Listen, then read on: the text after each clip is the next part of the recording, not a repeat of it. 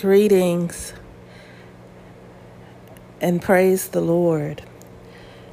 Thank God He continues to be faithful and continues to lead us and guide us into all truth. He keeps us on the narrow way. Thank God. Thank God for that. So, God bless you all and thank you again for listening to Rise and Shine. It's morning time. This week's podcast title is Now That Harvest Substance. And that harvest substance, of course, is faith. Hebrews 11 1 says, Now faith is the substance of things hoped for, the evidence of things not seen.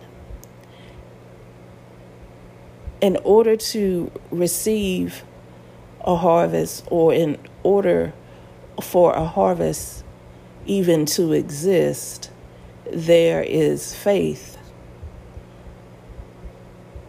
that is needed to make it happen. And not only in spiritual harvests, but in actual harvests, farmers will tend the soil and prepare the ground and plant the seed and take care of the seed, all in hopes of a harvest coming forth. They do not know when they see the ground, the plot of land.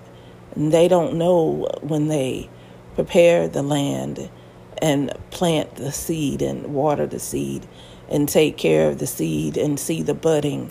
They don't know that there's going to be a full harvest ready for them. They have hope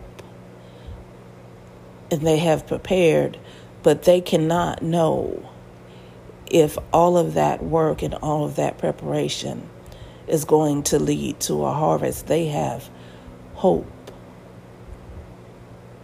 Because anytime during that process of planting and plowing, a storm could rise up that can destroy the land and the preparation and the seed at any time after the seed has broken forth as a bud and grows into a mature harvest at any point a storm can come come along and ruin the harvest or the birds of the air can come along and ruin the harvest. It is not guaranteed when the seed is planted that a harvest is going to come forth but because of faith farmers and children of God alike see the harvest. The harvest of the preparation of the ground, the harvest of the planting of the seed, the harvest of tending to the seed and making sure the crops are taken care of and that no weeds grow up to choke out that harvest.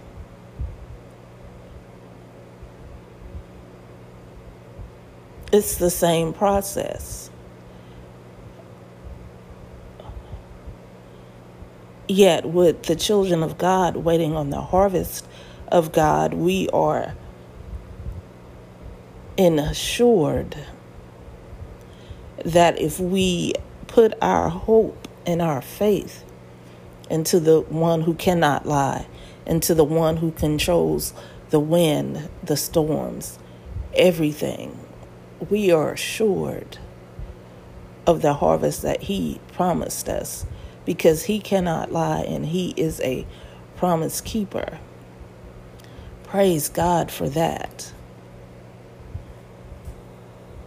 He is the keeper of the harvest. He is the one who makes things that are not seen seen. He is the one that called light into darkness.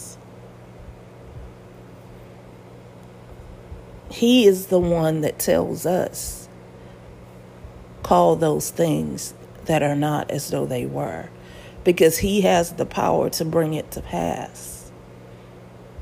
And for all of that to be done, it takes faith. Faith is the substance of hope. Faith is the substance of dreams. Faith is the substance of love. Faith. Faith is the seed that is planted, that grows into the harvest of God's promises. Depending on where you are in the world, I am in the United States of America, these United States of America at this time in history is where I reside. So, depending on where you reside, you may think about harvest differently. There are a lot of sermons that I flip through and hear about and am exposed to that consider the harvest a monetary one, a financial one. I'm not saying it's right or wrong, but that is what we hear. We hear that if you have no money, if you don't have millions and billions of dollars to be able to call your own in your own stash, then you are broke.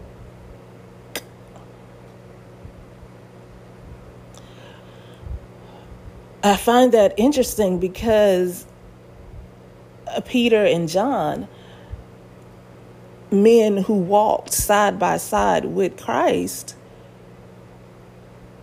told those seeking them for money that we have silver nor gold, but what we do have, we give freely. And I do believe what they had to give freely was more valuable than any silver or gold.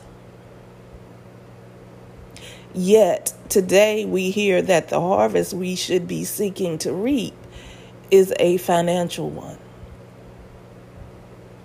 Well, well, money's more important now than it was during Peter and John's day, really.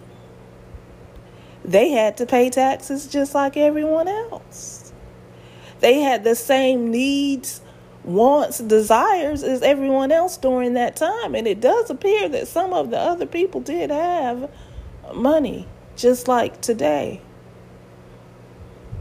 But it wasn't their aim and it wasn't their purpose to get millions billions, trillions. It wasn't their aim. Their aim was to make Christ known. And I am certain if Christ called them to something that he wanted to be done, just like just like the temples in the day that God would have made it so that that temple would have been built regardless of what it would take to get it built. So I am certain if Christ, the Lord, Yahweh, our Father in heaven, was calling Peter and John to build a temple or to build anything for the kingdom of God, he would have made provision for it. And there would have been no shame in having the money that was needed to bring forth what it is that the Lord was commissioning them to build. However, it was not their aim to seek the millions, the billions, and the trillions. Their aim was to make Christ known. And I just wonder where the gospel changed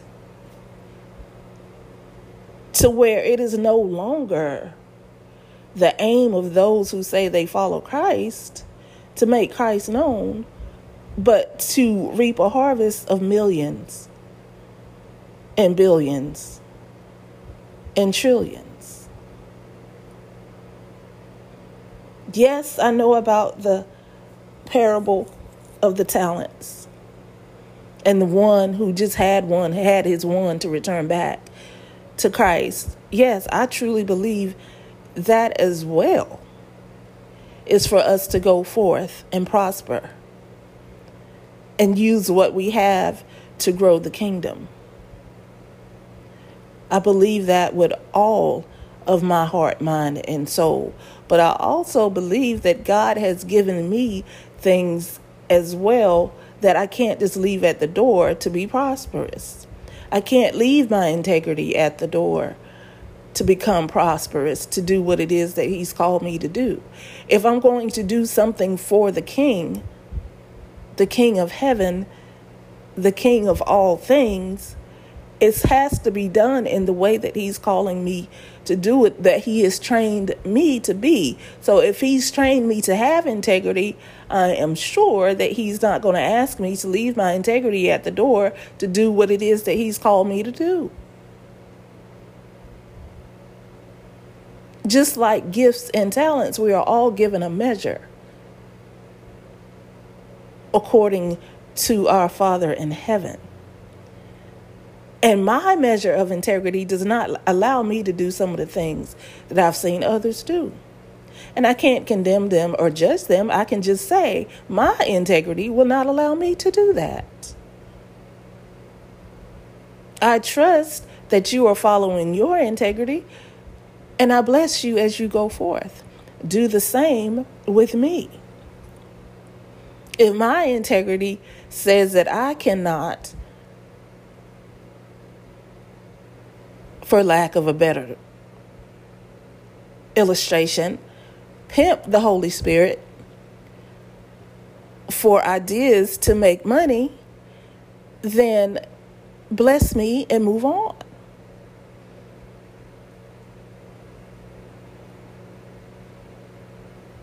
But if you can, God bless you and move on. We are just not called to the same measure of integrity. Maybe my measure is overflowing, but I cannot deny that that's my measure.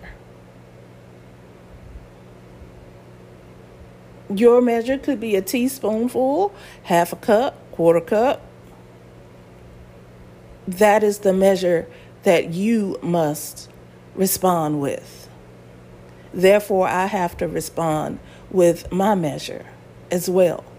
And not just integrity, but measure of faith, measure of knowledge,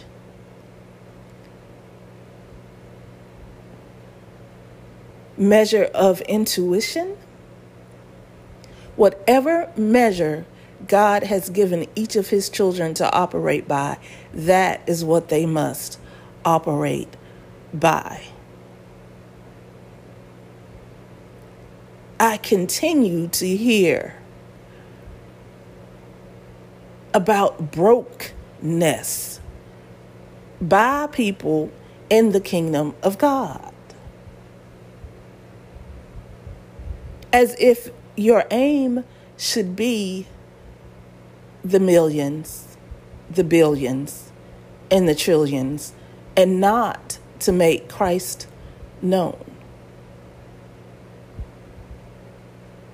Well, you say they are making Christ known behind their pulpits and behind their diamond encrusted crosses. Praise God. How are they making Christ known when Christ wasn't known for any of that?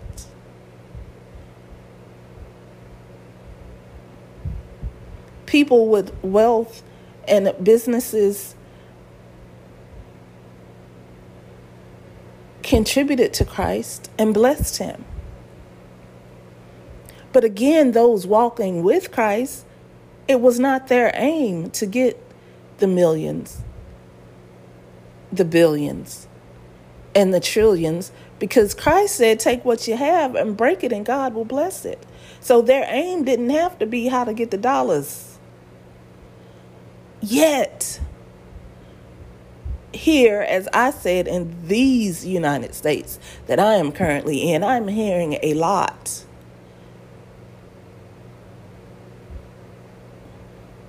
About people not having the millions, the billions, and the trillions being broke. Yet, I, I never recall Christ whining or crying about being broke and not having enough money to give his message. I could be wrong. So I'm not the most learned Bible scholar, but if, if there is a place where Christ was complaining that he couldn't move on and do what he was called to do because he didn't have enough money, please, someone point it out.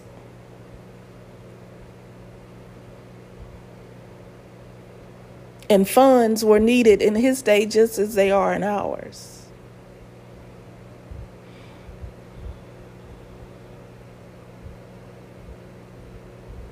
And when you begin to question the motivation behind the hunt for wealth, there are those who know enough about the Bible to bring up Abraham and to bring up Solomon.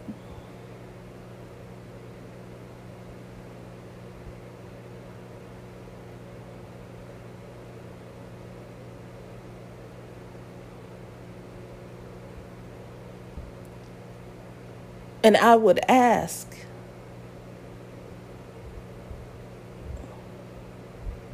that you completely study the lives of both of these men and see what they were called to do for God.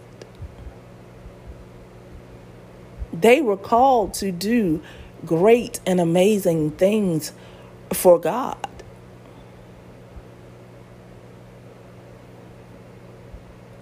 They were called to have faith beyond the mustard seed.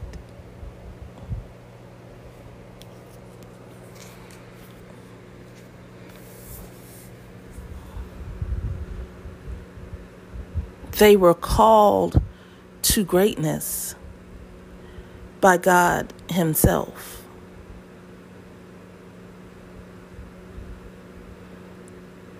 So it wasn't just about not being broke.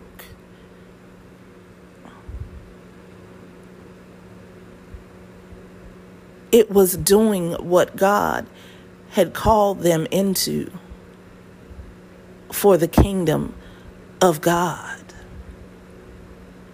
It wasn't so they could have islands for their own gain. It wasn't for them to drive around in the best chariots to own the castles for their own ends. Their lives were called and consecrated to God's purpose. But somehow that's not being followed today. It's as if God and His aim, God and His purposes are in the sack. As those who say they follow Christ go out to get their millions, their billions, and their trillions. I'm carrying God right here in this gold, diamond, platinum encrusted sack. God is right here with me as I get what it is that I am truly aiming for. But God is not my aim. God is just the afterthought of getting what I want.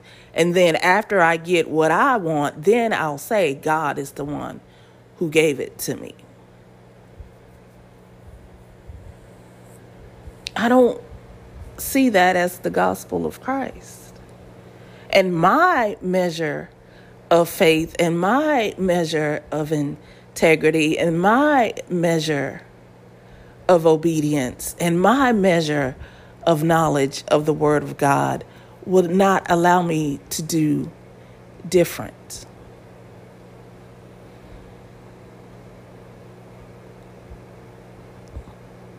But God bless me and God bless you. Because the measures of those are as individual as our fingerprints and our voices and our dreams and our passions and our desires.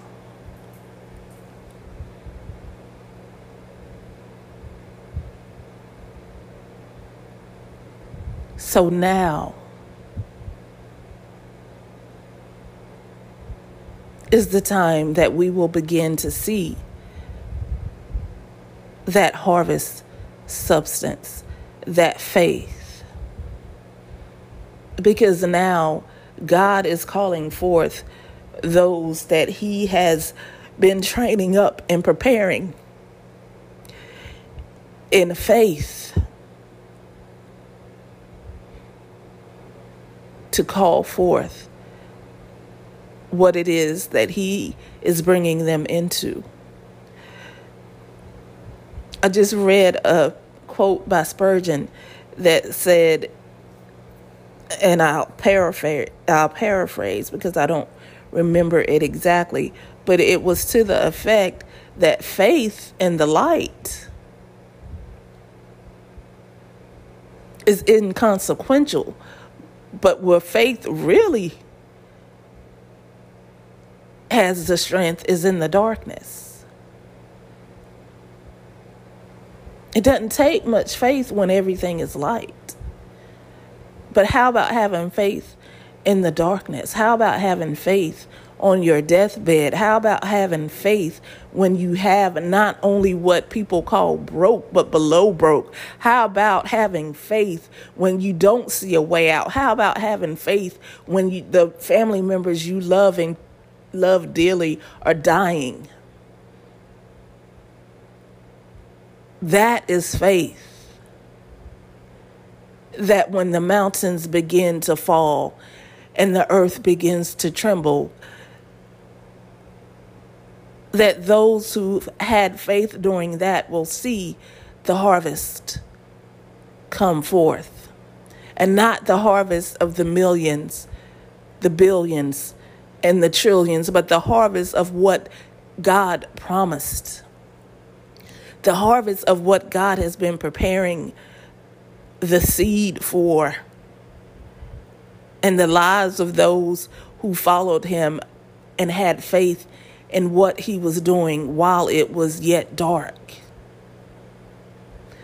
Those who had faith but didn't know what to call it when they were in sin, the deepest of sin, and didn't realize it was sin, but knew there had to be a better and a brighter way. That is faith.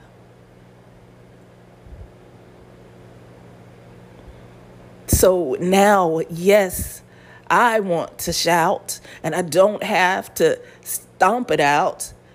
Oh, I could just shout how good God is. I want to shout from every mountaintop, every valley, every place that has not yet heard of the word of God shout that he is a good and faithful God, that he does not lie, he cannot lie. Shout that there is none other that is greater than our God. I want to shout because I have seen the glory of the Lord. And I had the faith to hold on until my strength was to the place that when I shout, is a shout that will cause mountains to move. And it is a shout that will wake the dead. And it is a shout that will make the lame walk because now I have the faith to know that God is exactly who he said he was, who he claimed to be, and he is coming again.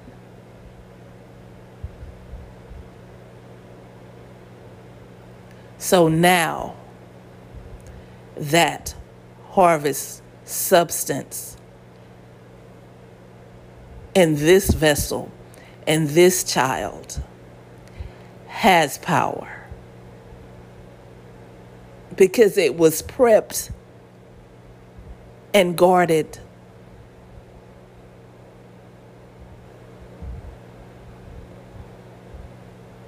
Not only in the light, but in the darkness, knowing that God would do exactly what He said He would do.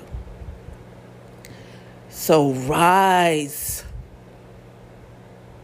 Rise, those who follow Christ, for the goodness of God, for the aim and the purpose of making His name known. Rise and shine.